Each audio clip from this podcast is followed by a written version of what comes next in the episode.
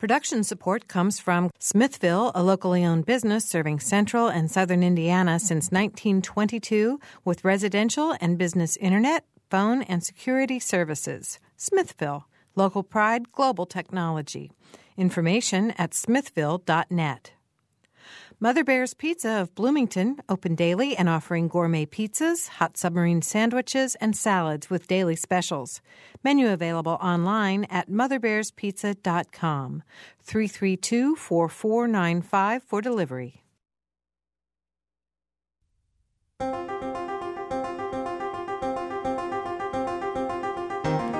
Welcome to Noon Edition. I'm Bob Zaltsberg, editor of the Herald Times in Bloomington, along with Mary Catherine Carmichael. And our topic today uh, is the recent uh, climate talks in Copenhagen and what they mean for people of the United States, people of Indiana, and I guess people from all over the world. We have uh, three guests with us in the studio today. Uh, we have law and public and environmental affairs professors Kenneth Richards and or Ken Richards, sorry, and Rob Fischman, as well as DePauw student Andrew Maddocks, who attended the talks in Copenhagen. You can join the program by calling 855-0811 or 877-285-9348, and you can join the discussion at our website wfiu.org slash noon edition. Welcome to all of you, Ken. I said I was going to call you Ken, and then I called you Kenneth right away, right out no of the box. Problem. So. No problem. All right. Well, let's talk. I'm going to turn to Andrew first because you were you were at the the summit, the talks. Um, just give us sort of an overview of what went on and, and what you were able to see and glean from them. Sure. Well, the talks were located at the Bella Center, which was this massive conference center about 10 minutes outside the city of Copenhagen. And we got there on the Sunday before the talks started, and Monday morning rode the subway in, and you see this probably 100 foot tall windmill behind a series of conference center buildings, and there was the Copenhagen COP15 logo everywhere. COP15 stands for Conference of the Parties number 15, and you are there with suited delegates from all kinds of countries. I heard languages on the train I didn't even know existed, and mm-hmm. you know, all of a sudden you're just in this sphere of international policy, and it, it was a, a, great feeling to be there, if nothing else. And mm-hmm. you walk in, and there's a main room with a lot of displays set up from NGOs and governmental groups and scientific organizations plugging their latest innovations and their latest policy developments. And then there, through a hallway, was a, a huge bank of computers and a series of conference rooms. Um, and that was where everything was centered. So, how was it that you, uh, a junior at DePauw, right, a right. junior, decided to go? I decided to go following the lead of two of my classmates that went to a preliminary conference over the summer in Bonn, Germany.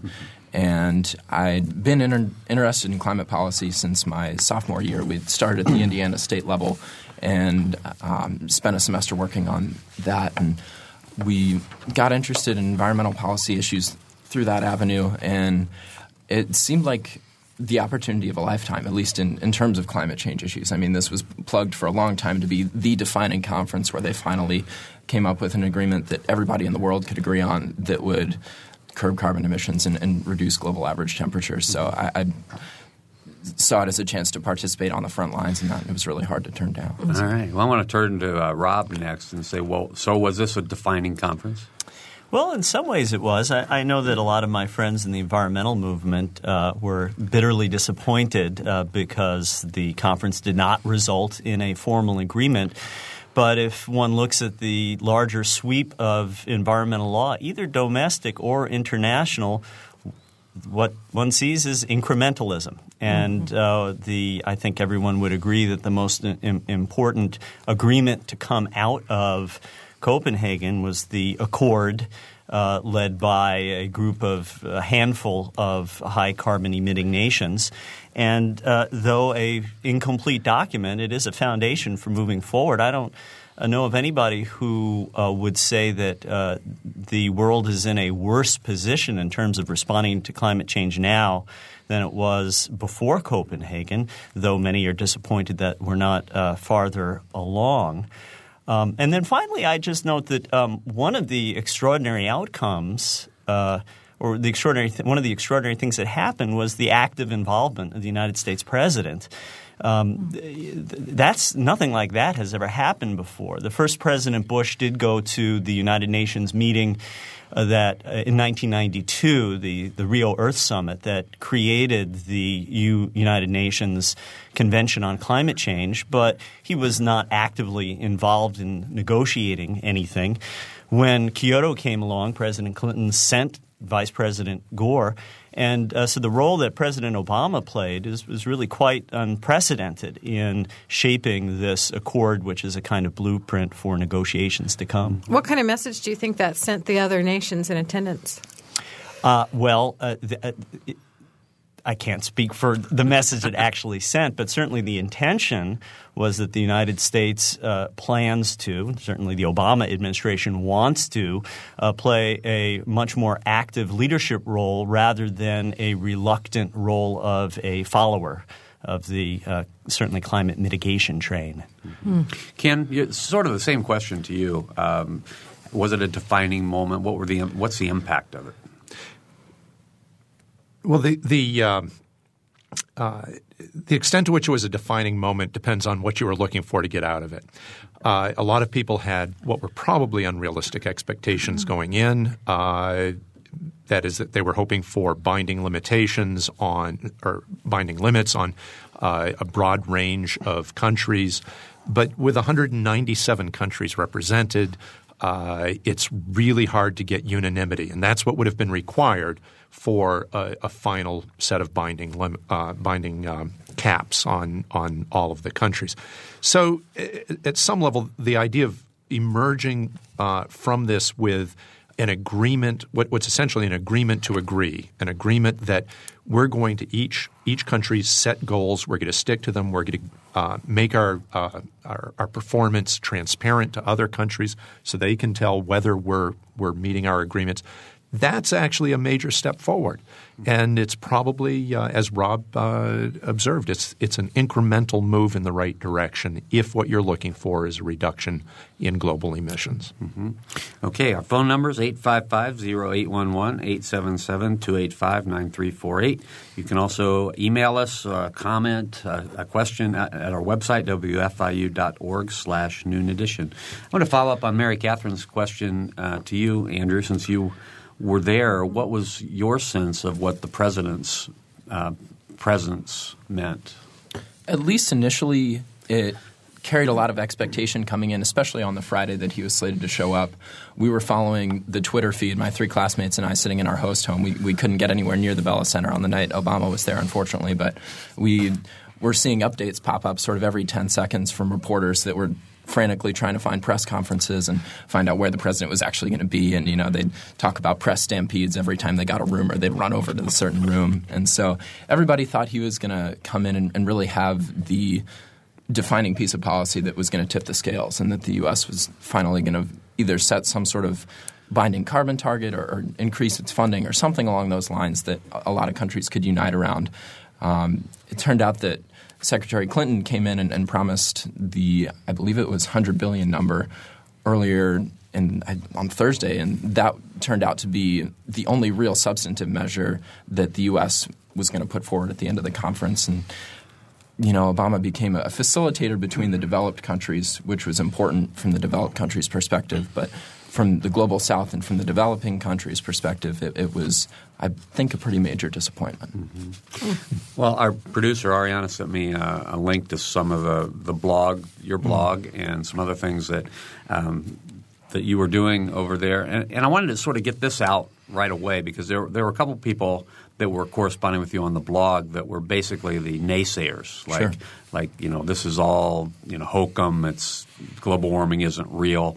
Um, and I'd like to, for all three of you to sort of talk about that issue. I mean, there's still there seems to be a fairly strong preponderance of the evidence, if I can use that legal term, maybe even more than that, uh, on the side of the, the scientists who certainly there's lots of evidence that this is very real, but still there are people out there that will engage somebody like Andrew in conversation on a blog saying, you know, what's what is all this? So, um, Rob, can you respond to that? Well, uh, when I think of preponderance of the evidence, that's th- like a civil. Uh, I think mm-hmm. of uh, evidence that persuades you at least fifty-one percent uh, so beyond a reasonable doubt, right? I'd say it has to be more beyond a, a reasonable doubt. And though I'm not uh, conversant in the the modeling of, of climate and and the, the relationships between emission of greenhouse gases and, and the changes that are being observed in global temperature, uh, the um, you know, there has been a process of uh, decades long study by uh, consortia, international consortia of scientists through the Intergovernmental Panel on Climate Change.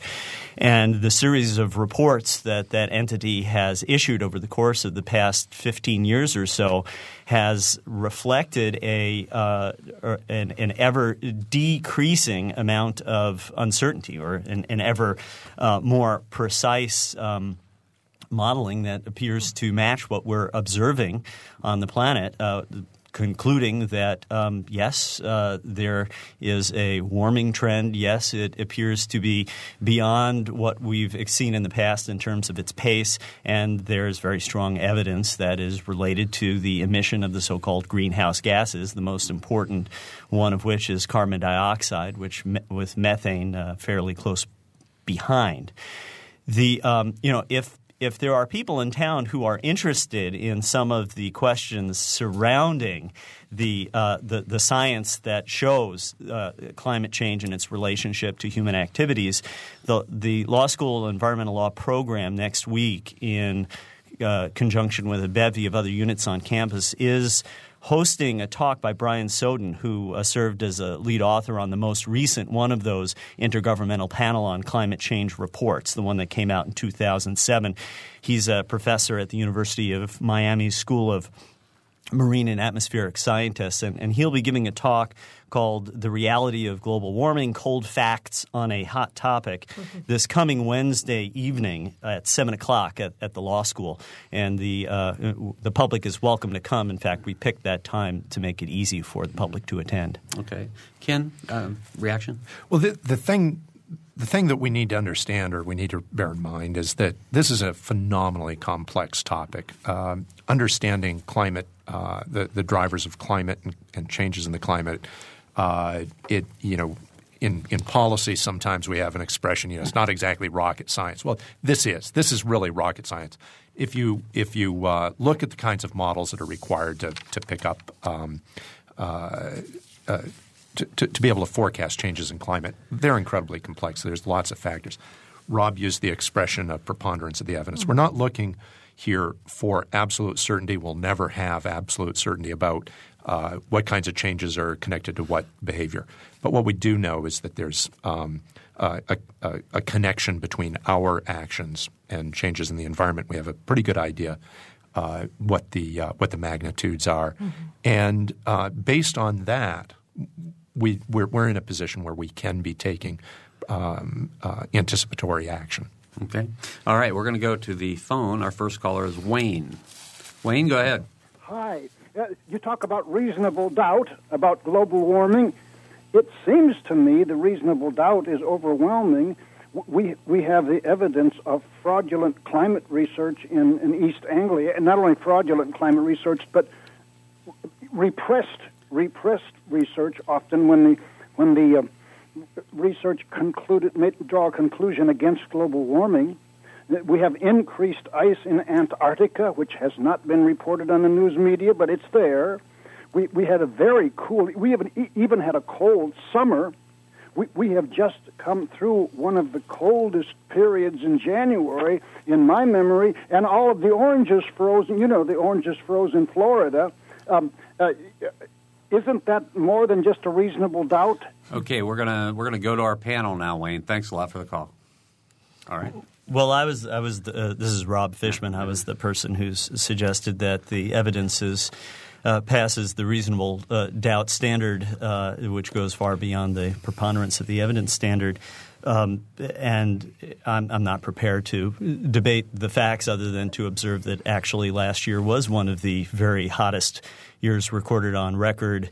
And uh, the fact of the matter is, we're observing uh, less and less ice at the poles, and it, it, seems as though that is one of the more certain of the effects that we can anticipate to continue into the future. Mm-hmm. Um, and I certainly invite uh, callers who are more interested in these atmospheric models and the facts of observed changes on Earth to uh, to come to the talk by Brian Soden next week. Okay. Andrew?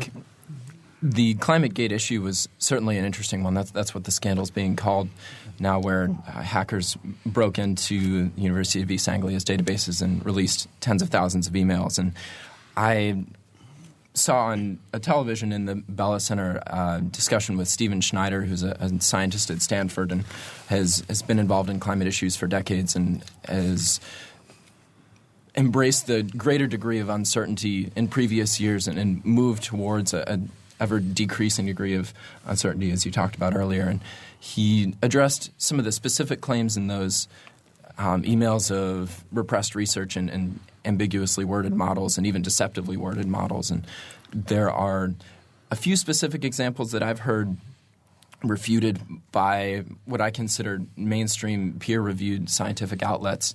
And just from my experience on the ground in Copenhagen, it's, it's hard to ignore 100 world leaders and, and leading scientists that stake their careers on, on being accurate and as truthful as possible, saying climate change is a reality that we need to deal with now. It's, it's pretty difficult for me to ignore that. And I think it's a fair criticism to say that we don't know exactly what's going to happen, but we know generally what's going to happen, and that's no reason to me to, to stop paying attention to this issue or to say we don't need to do anything to mitigate carbon emissions. To me, that the degree of certainty is there, and it's an important thing to do, even if climate change wasn't happening in a warming direction. May I add something to, to the issue of our not knowing what's going to happen? Uh, because there are some real challenges with respect to uncertainty, but I would say those challenges become more significant when we shift our view from a global one to a local one. Uh, yesterday, I was listening to WFIU, and I heard the advertisement for this program, and the advertisement said something uh, to the effect that we'll be talking about Copenhagen, which I thought, okay, great, I'm prepared to talk about that, and um, what it means for Indiana. You know, when when we shift the discussion for what uh, climate change means for the world and begin to look at what it means uh, for the region or for the state. We're moving from a realm of, of relative certainty to a realm of far greater uncertainty. And I think that's important to keep in mind that there are issues of scale, uh, particularly when it comes to discussing how uh, we're going to adapt to a, a, hotter world, a world with greater variation in drought and flood, a world with more acidic oceans, a world with uh, l- uh, less of an ice cap, uh, or perhaps no ice cap in the summertime. Um, there are there are big differences between what we can say about that. Um, as a global phenomenon, and what we can say about what it means for us in Indiana. Mm-hmm.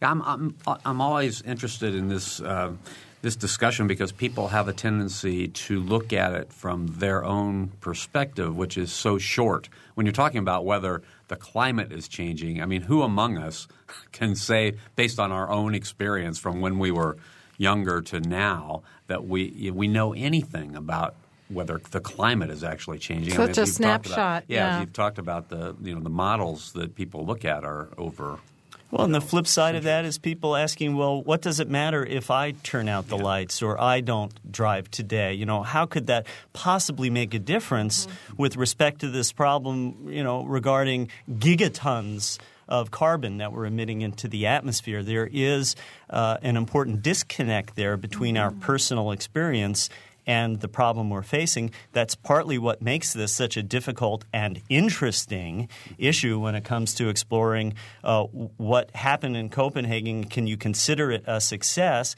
given the difficulty of this collective action problem? And just one other thing in terms of the difficulty of understanding this from a personal level, there's an important distinction between climate and weather. And weather's the day-to-day reality that we go through, what temperature it is and, and, what's coming out of the sky. But climate is more of an average. It's, it's how the mm-hmm. trends follow out, and so it has been, you know, an exceptionally cold period in January, and the oranges are freezing in Florida. But that doesn't mean that the climate generally is cooling. It doesn't mean the global average temperatures are getting lower and lower. It just means that certain areas are getting colder, but other areas are getting warm as well, and it just means that more areas are getting warm in, in places that I've never been in and can't you know conceive right. of immediately. But I, I believe the scientists that are modeling this on a broader scale, saying yes, generally over the decades, things are still warming, and that's a trend. That I, I, think this is a good example of why it's important to have good data. Mm. Uh, our, our personal observations tend to be skewed by recency. We pay attention to what's just happened.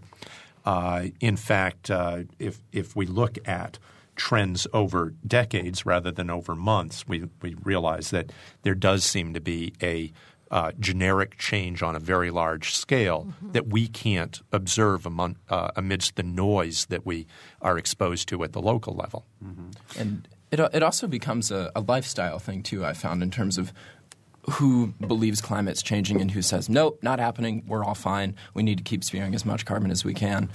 to me, I would like to be told you can only have one car. You have to turn your lights off half the time to save energy. That's a challenge I'd embrace and something, you know, just personally growing up in a liberal family on the East Coast, I suppose it, it's it's just a personal belief for me, and I would like to see.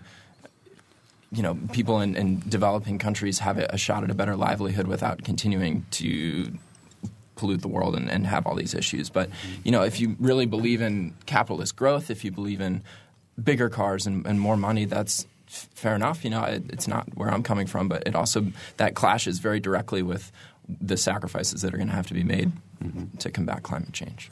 All right. Our phone numbers again 855-0811, 877-285-9348. And you can join the discussion at wfiu.org slash noon edition. Uh, we're talking today with uh, three panelists. Uh, Ken, Ken Richards and Rob Fischman are here. They're both involved in law and public and public and environmental affairs. Um, the, both the law school and SPEA here at IU as professors, as well as DePauw student Andrew Maddocks, who attended the talks in Copenhagen. Uh, we're going to be right back after a brief break.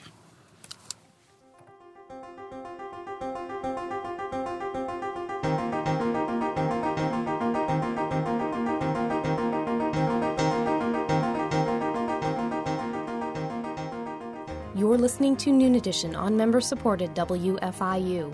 Production support comes from Smithville telephone information at smithville.net and from Mother Bear's Pizza at motherbearspizza.com. You can take WFIU programs with you by downloading our podcasts. Podcasting is a convenient and easy way to download audio files directly to your computer, iPod, or portable player. You can download podcasts of full length programs like Noon Edition, Ask the Mayor, and Harmonia or short features like Kinsey Confidential, the Ether Game musical mini quiz, as well as movie, play, and opera reviews. Find out more by going to our website, wfiu.org. And have you heard WFIU's news features? On Monday, Wednesdays, and Fridays, the WFIU news team brings you expanded and in-depth reports on topics affecting South Central Indiana. Listen at 8:33 a.m. and 5:45 p.m. every Monday, Wednesday, and Friday to catch that day's feature. If you miss one, that's okay. They're archived on our website, wfiu.org, and the best features from each week can be heard Saturday mornings at 745. Back.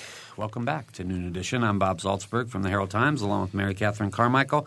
Our topic today is the recent climate talks in Copenhagen and what they mean for people in the U.S. and Indiana. And those are really difficult topics, topics that we're trying to explore with three guests today. Uh, law and Public and Environmental Affairs professors Kenneth Richards and Rob Fischman, as well as DePauw student Andrew Maddocks, who attended the talks. You can join us by calling 855-0811 or 877-285-9348, or you can join the discussion at our website, wfiu.org slash noon edition. When these um, discussions are aired um, either in, in writing or, or on television, China always seems to come to the front of the discussion. And um, as an emerging nation, I can see um, how they might have a pretty, pretty a lot to say about this topic. So I'd like to know um, uh, if you could s- speak to that a little bit, Rob. Um, yeah, I think uh, China uh, and and the role that China played in Copenhagen uh, both added to the drama of, of the negotiations last month, and also as a kind of prelude to what we can expect in future negotiations with respect to climate change and also respect to other treaties, particularly economic treaties and, and world trade. Mm-hmm. Uh, for a long time, it has been an overgeneralization, but a useful one, to divide countries into two groups the developed countries, uh, with respect to climate change, those are the countries that um, uh, have been and, and are contributing the lion's share of carbon into the atmosphere. Those are the countries that um, most of which committed to some kind of emission target, and the countries uh, who will be needing to play the role to develop the next generation of low carbon or no carbon energy sources. And then on the other hand, you had the less developed or developing nations, uh, which uh, were and are contributing to greenhouse gas emission primarily through land clearing and deforestation, and who needed to um, uh, needed tech, ne- technological assistance to essentially leapfrog over the industrial revolution, right? To develop in a way that would not be as carbon intensive as the way in which, say, the United States developed. Um, now we have China, which uh, really uh, has one foot planted in each of those camps and has been quite savvy in uh, in, in playing whichever role is to its advantage. Uh, on the one hand, uh, China is a developing country from the point of view of per capita income, from the point of view um, of uh, some measures of greenhouse gas emissions.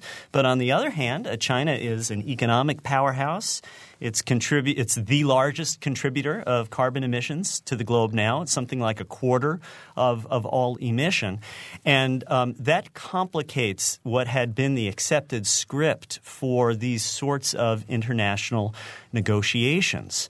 Also, we had China uh, stepping up as the chief. Um, critic of the United Nations as the international meddler. You remember from last month, it was China that complained about how an international verification regime for determining how much carbon each country was contributing would be a violation of the nation's sovereignty. Well, that ought to sound familiar to anybody who has followed U.S. domestic politics over the past couple of decades. Um, so, uh, you know, part of the achievement of Copenhagen was getting the United States and China and, and other nations to agree to a, a basic blueprint for negotiations ahead. But China also signaled its, um, its intention to. Um, to, to, to bargain using these traditional roles in, in ways that, that will be uh, a real challenge to a country like the United States. It doesn't sound like we're going to solve this today, but no. we have three callers that want to talk to us, and it's uh, it's good to have all these callers. I think we're going to have a lot this half hour. John is first. John. Yes.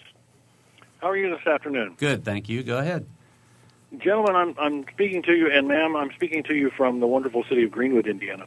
Mm-hmm. Uh, my uh, point that I would like to at least bring up is that the gentleman who called and had such uh, pointed uh, disagreement with the fact that there is global climate change has not read the uh, article or information from Canada, for instance, who the Canadian government is now commissioned uh, one, if not started on the second, uh, ice breaking destroyer uh, in order for them to be able to dis- to defend their northern coast you must realize that climate change means that Canada will have a northern coast to defend.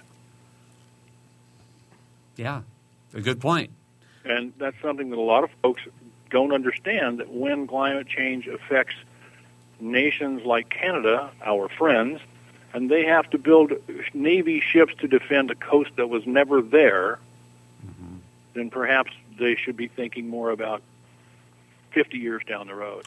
Yeah. Hey, John. Gentlemen and ladies, thank you very much for listening, and I hope that this creates a little comment. Hey, thanks for calling from Greenwood. We appreciate it. Any reaction? Uh, well, it's Rob Fischman. I, I would say that um, w- one of the issues that um, all nations are concerned with in terms of adapting to climate change. Because remember, even in the best case scenarios for carbon reduction, we're still looking at um, significant uh, warming of the globe due to the carbon that's historically been emitted. So there are uh, national security issues uh, that uh, certainly the United States is taking seriously that go beyond simply, say, having a new coast to defend. Mm-hmm. they include issues of dealing with environmental refugees who will be driven from coastal areas uh, after storms are become a, a, threat to habitation. Africa, particularly, w- w- is dealing with and will be dealing with um, refugees from expansion of, of desert areas and. Um, you know that that's something that, that the military is taking seriously. Also, border disputes. Point that my uh, colleague Vicky Meretsky always makes is that you know no one has particularly cared very much where national boundaries were northward of the northern coasts in the northern hemisphere uh, because the, all that area was underneath sea ice, and in anticipation of sea ice being gone in the summertime uh, all of a sudden those boundaries become more important, uh, not just for navigation, but also for access to the minimal mineral wealth that lies beneath the water. So there are lots of um, what you might think of as being uh, less obvious uh, impacts. Uh, climate change isn't just about hotter temperatures. It's about uh, higher sea levels. It's about uh, new national security challenges. It's about public health challenges with increase in disease vectors. Uh, there are a, a, huge range of adaptation activities that we'll need to take irrespective of how successful treaties might be for reducing carbon. One of those, I think, very significant adaptation measures that's overarching in a lot of ways is going to be freshwater issues, and that, that's certainly a national security concern. It's an interesting point you bring up, Robin. There, especially along the Colorado River in this country, there are going to be more and more significant freshwater declines and um, shortages for agriculture and industry as well as personal use, and that is going to be a global trend, certainly, and something that I've, I've heard experts and articles from NPR to Circle of Blue to all kinds of organizations saying water could very well be the oil of the 21st century. It seems to be the buzz line these days. Mm-hmm. I, I, think it's an interesting point. Yeah, and one of the uh, one of the things that the comment brings up is that uh, climate change itself is not an unalloyed evil. Uh, using Canada as an example, there are certain benefits Canada is going to experience out of this, uh, not least of which is changes in the kinds of crops and the uh, yield on crops. And that in the, the fact that not every country uh, is going to feel the, the same kind of an impact brings us back to this issue of how do you negotiate a treaty uh, among 197 countries, each with a unique uh, impact, some of which may actually feel some benefits out of this. All right, let's go back to the phones. We have uh, Robert next. Robert? Uh, yeah, I've been listening to all this. I'll try and keep it brief. Uh, one, the climate is changing, has changed, and will change in the future, and there's not anything man can do about it. For example, uh, central Indiana was under a few hundred feet of ice some 15, 18, 20,000 years ago. It was a normal ice age. Uh, and there was a warming spell, I think five or six hundred years in Greenland and all. The uh, Vikings were raising gardens in places under ice uh, man, it's a lot of hubris for man to think he's going to change climate. Uh, I, and I got it with that. All you can talk about is carbon, carbon, carbon. Well, carbon dioxide is a normal part of the atmosphere. Uh, no consideration of sunspot activity and other uh, astronomical uh, things. I haven't heard any of that from you. It's all carbon, carbon, carbon. Uh, you kind of jump from a, uh, a premise to a conclusion based on incomplete and or faulty data. And I think uh, this whole deal about climate change, it's become a sort of a religion uh, rather than a science-based uh, thing. I'll shut up. All right, Robert. hey, thanks a lot for the call. Okay, reaction to that. Well, uh, Robert, you're absolutely right. Climate changes. Uh, it changes over time, uh, and at some level, there isn't anything man can do about it. On the other hand, what we're seeing is uh, human intervention on an unprecedented scale uh, and climate change at a rate uh, that may be unprecedented. Uh, again, going back to uh, my earlier point, this is why we need to be able to develop uh, useful, accurate uh, models with uh, reasonable degrees of certainty in the results. Uh, and uh, to the extent that we're using those, they indicate that, in fact, we can have some effect on mitigating uh, climate the climate change process through addressing our greenhouse gas emissions. Uh, none of us are particularly expert in this area. Uh, but we that's why we have international processes like the IPCC, which brings together top uh, climatologists from around the uh, around the world to try to develop a consensus on what we know, what we don't know, and what additional uh, analysis needs to be done.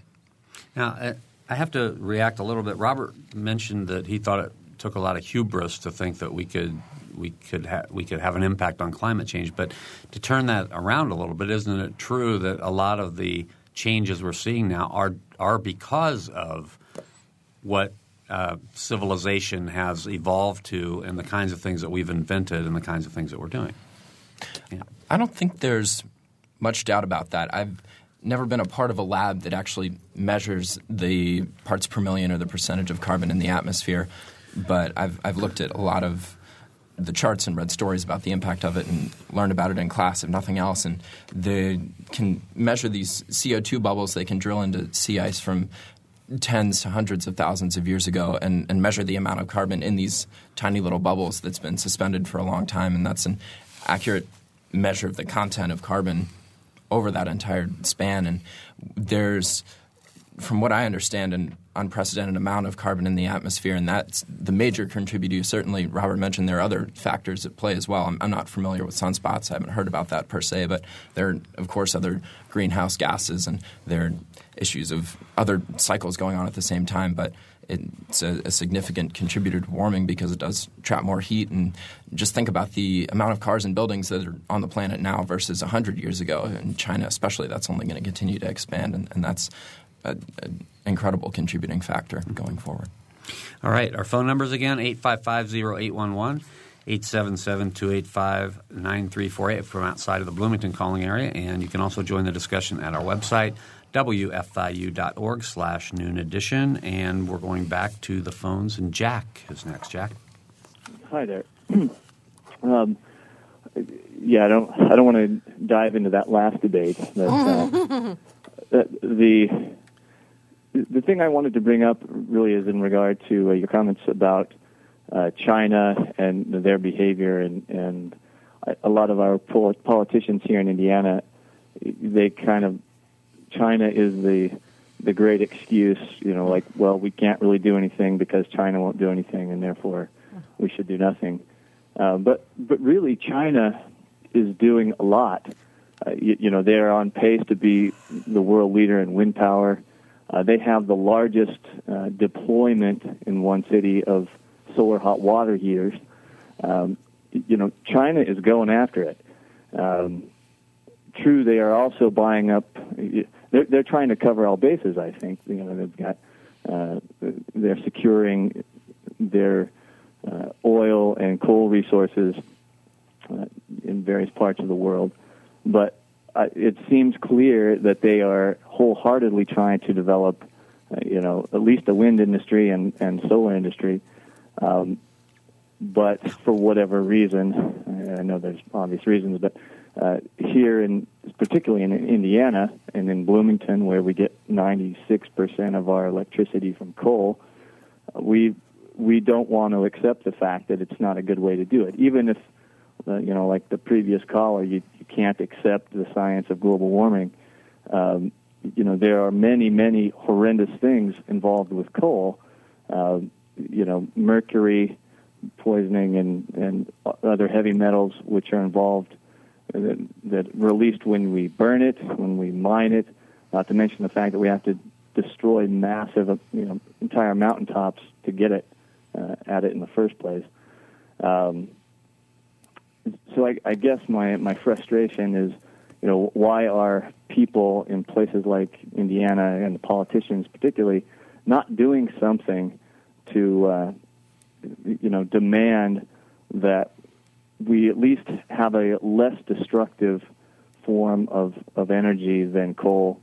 Uh, you know, even if you can't believe in climate science for some reason, then it's it's an obvious uh, health hazard for us to continue burning coal. And, and I'll take comments after. All right, all right, Jack. Ken. Um,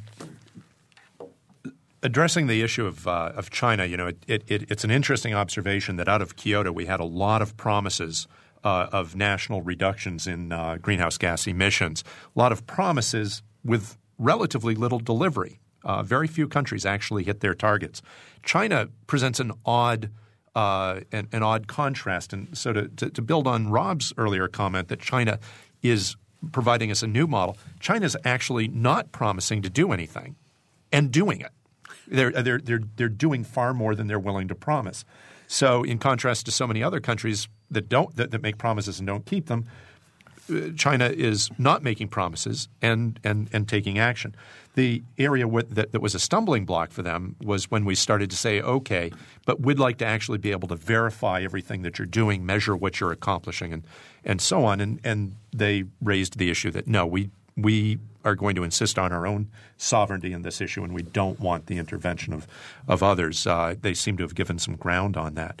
But, but the other thing is when we talk about uh, uh, taking action here in the U.S.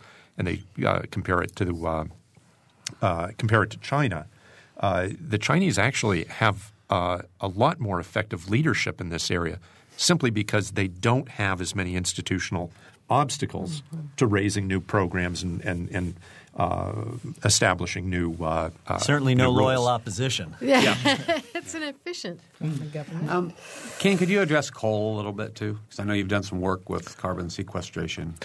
Um, the uh, uh, the comment about coal is an interesting one because you know why why aren't uh, why aren't we in Indiana demanding a less destructive form of energy? And the answer is because uh, it doesn't pay us to to uh, demand that. It's in our economic self interest to burn uh, burn the coal we have, and in fact. we're trying to make moves as a state in the direction of importing less coal from the West and burning more Indiana coal. One of the ways that that we're trying to reduce the amount of uh, that impact is by capturing the carbon dioxide that's produced uh, from uh, from the uh, uh, process of producing electricity, uh, concentrating it and pumping it deep below the below the surface into geological formations. That's a, a process that's still very much in its nascent stages. We're trying to learn more about it and do more mapping of, of where would it be appropriate to do this in Indiana. Uh, but uh, but uh, Jack raised an interesting issue, which is even if we manage to reduce the carbon dioxide uh, emissions associated with coal production, we still have to deal with uh, some of the other environmental impacts, and in particular, the impacts associated with uh, the um, the mining itself. And in fact, that problem will be exacerbated if we if we uh, institute carbon capture and storage on a wide scale because uh, the process itself consumes more electricity.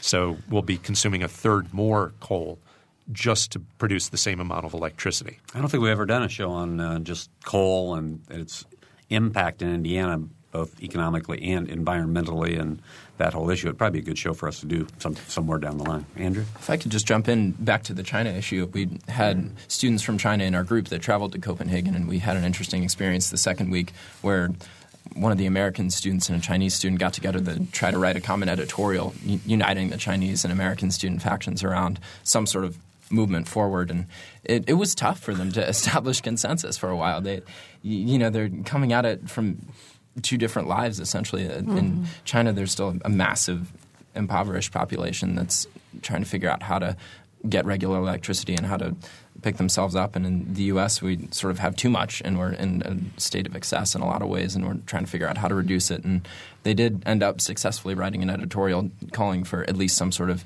united action and, and youth support going forward. But in, in terms of lifestyles, it was fun from our perspective, right. just seeing where they're coming from. Wow. Okay, we've got three callers waiting to talk to us. We only have about nine minutes to go, so we're going, going to try to be fairly quick. Uh, Dina, go ahead.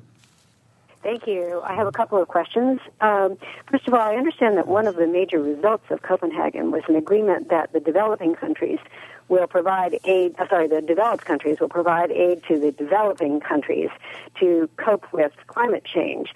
And uh, over the next decade. And I'm wondering if you can give us uh, some details as to uh, what is envisioned, who exactly in the developed countries will be providing this aid, for what purposes, and who exactly will be the recipients of that aid. And secondly, I'd like your sense of what do you think about dealing with climate change in the context of a meeting of 197 heads of state of different countries. Is this a good way to go, or should we be anticipating or preferring, advocating a much smaller format, and at what level of diplomacy? All right. Thanks for the call, Rob. Uh, well, let me start with the first part of the question, the money. I, I uh, I've got the. Uh, the Copenhagen Accord in, in, in, front of me here, and uh, I forget who it was. Someone today talked about the 100 billion. That's 100 billion committed by 2020. More immediately, the parties committed to 30 billion dollars over the course of the next two years. Well, 30 billion for what? Uh, one of the things I had mentioned previously is uh, uh, money for technology transfer. So, if China or the United States is going to be developing uh, better uh, photovoltaic technology to uh, create electricity from sunlight, well, that would be a good thing uh, deployed anywhere in the world where it will substitute for the burning of a fossil fuel or a biofuel that has carbon in it. But the other um, uh, major ticket item for that money is uh, what the Accord simply calls forestry. What does that mean? Well, that addresses uh, that uh, that issue that I, I, mentioned earlier, which was the classic issue for uh, the less developed countries, which is to uh, fund uh, projects to prevent deforestation, uh, uh, reverse forest degradation, and to reforest in order both to uh, provide better livelihoods for people in those countries, but also to avoid the carbon emission associated with those activities. All right, we're going to go to the next call. Uh, we've got Andy next. Andy? Hi. Uh, my question uh, really is is more of a question comment, and uh, it seems to me that as far as the uh, uh, you know finding alternative uh, methods of, of powering and and uh, trying to get away from uh, fossil fuels, um, it, it just seems to me that uh, the almighty dollar pretty much pretty much has it at that point, and uh, it's it's interesting and very curious to me that uh, a couple of years back, uh, we didn't hear anything about uh, hybrid vehicles, hybrid uh, cars, anything like that. And just in the last couple of years, uh, when the oil prices go up, uh, now there becomes an interest, and now there becomes a viable market. And I believe that's going to be the same way with uh, with the rest of these countries. Uh, uh, you talked about China. I believe that China is going to m- meet their uh, quota when we can find an alternative type of, of fuel uh, that's cheaper than burning coal uh, or or oil. Uh, I, so it, to me, it it seems uh, sort of a, a no brainer that that we need to uh, spend a whole lot more money in the uh, revising of these uh, alternative fuels uh, and alternative energy sources. Um, you know, I, I hear a lot about uh, solar. I hear a lot about uh, some of the others that that that they're coming up with. Uh, I think a lot of it has to do with uh, the old uh, uh, demand kind of thing. Uh, people will demand it when it becomes uh, economically viable to them. I mean, I, I hate to say that, but it is uh, a, a truth for a lot of mainstream Americans here in this country, and especially in Indiana. I just wanted to hear your comments and, and see if if you all knew of any uh, new and upcoming technologies that, that seem very promising. Okay, Andy, thanks a lot. Um, we have Andy's com- to comment on, and Ken's going to do that. Also, I don't think we got to the second part of that previous mm-hmm. question about the 197 nations getting together. So maybe either Andrew or Rob can respond to that. So, Ken, why don't you go first? Well, the, um, the, the uh, as an economist, I have to agree with Andy that the uh, the economic incentives are extremely important in this. Uh, I work with uh, the Lugar, the Richard G. Lugar Center on Renewable Energy. One of our charges is to try to uh, uh, try to develop uh, new technologies for renewable energy, and always behind that is the drive to lower the costs. And then at the same time, we're doing research on uh, uh, what kinds of at what at what kinds of costs would various uh, energy sources become uh, uh, viable. And those are extremely important questions. Mm-hmm. All right. On the 197 countries getting together, Andrew? I know they had to limit even in when the heads of state showed up on the Thursday and Friday at Copenhagen. They had to limit everybody to something like three minutes of speaking, and it was still going to take sort of two and a half days just to get up and oh, say, "We support climate science. We think something should be done," and then sit down. And it's an important symbolic gesture, but it certainly seemed inefficient from our perspective. And it, I, I would just I, I, would just say that it, we didn't get a chance to talk about United States domestic legislation pending dealing with carbon emissions, and uh, if if that legislation is going to reduce the amount of, of carbon we produce as a country, it will have to mean that one way or another through tax through putting a cap on carbon that the cost of emitting carbon will go up. Mm-hmm. That's that's the only way we will accomplish that. And I think that is going to be a very difficult political economic pill for many people to swallow. Mm-hmm. All right, we've got uh, we're going to try to get one more call in. Uh, Henry is next. Henry. Yes, I'd like to know if missing from this whole uh, argument to me has been one thing that happened in the last century, and that was the population explosion from 1.6 billion approximately to 5.8 billion. And it seems to me that of all the animal species, humanity is the one that is most aggressive in uh, changing the environment that sustains us. And it seems to me that it would be foolish to think that we are possibly not changing the, uh, the climate. And I wonder how you feel about uh, that portion of the debate that seems to be missing. Okay. Thank you, Henry. Well, there, there's no question that uh, population growth is a, a, major issue in this, uh, and uh, uh one of the one of the uh, ethical questions is: Do we do we work on a per capita basis when we're trying to think about uh, the amount of emissions that might be um, allowed to each country, or, or do we do it on on some other basis? But but population um, consistently enters into uh, enters into these discussions. And the issue of ethics is a really interesting one as populations continue to expand because it's going to be worse in the developing countries and on, on the coastlines in areas like Southeast Asia and mm. Africa. And is it fair for those people to bear the brunt of population growth and resource scarcity because they're already so incredibly impoverished? And I just feel really distraught personally because of that because it likely won't affect me at least in the next decade or two. Well, we're going to have to do this again sometime because this has been really informative and interesting, and uh, we obviously we don't have enough time to get to everything we want to talk about today, and we are uh, running out of time. So I want to thank uh, Ken and Rob and Andrew all for being here with us today. For Mary Catherine and producer Ariana Prothero, engineer Mike Pashkash, I'm Bob Zaltsberg. Thanks for listening.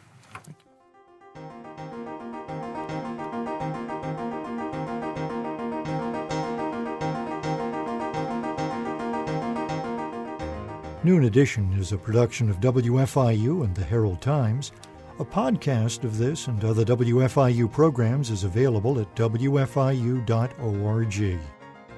Production support comes from Smithville, a locally owned business serving central and southern Indiana since 1922 with residential and business internet, voice, and security services. Smithville, local pride, global technology. Information at smithville.net. Mother Bear's Pizza of Bloomington, open daily and offering pizzas, pasta dinners, and wings with daily specials. Menu available online at motherbearspizza.com, 332 4495 for delivery.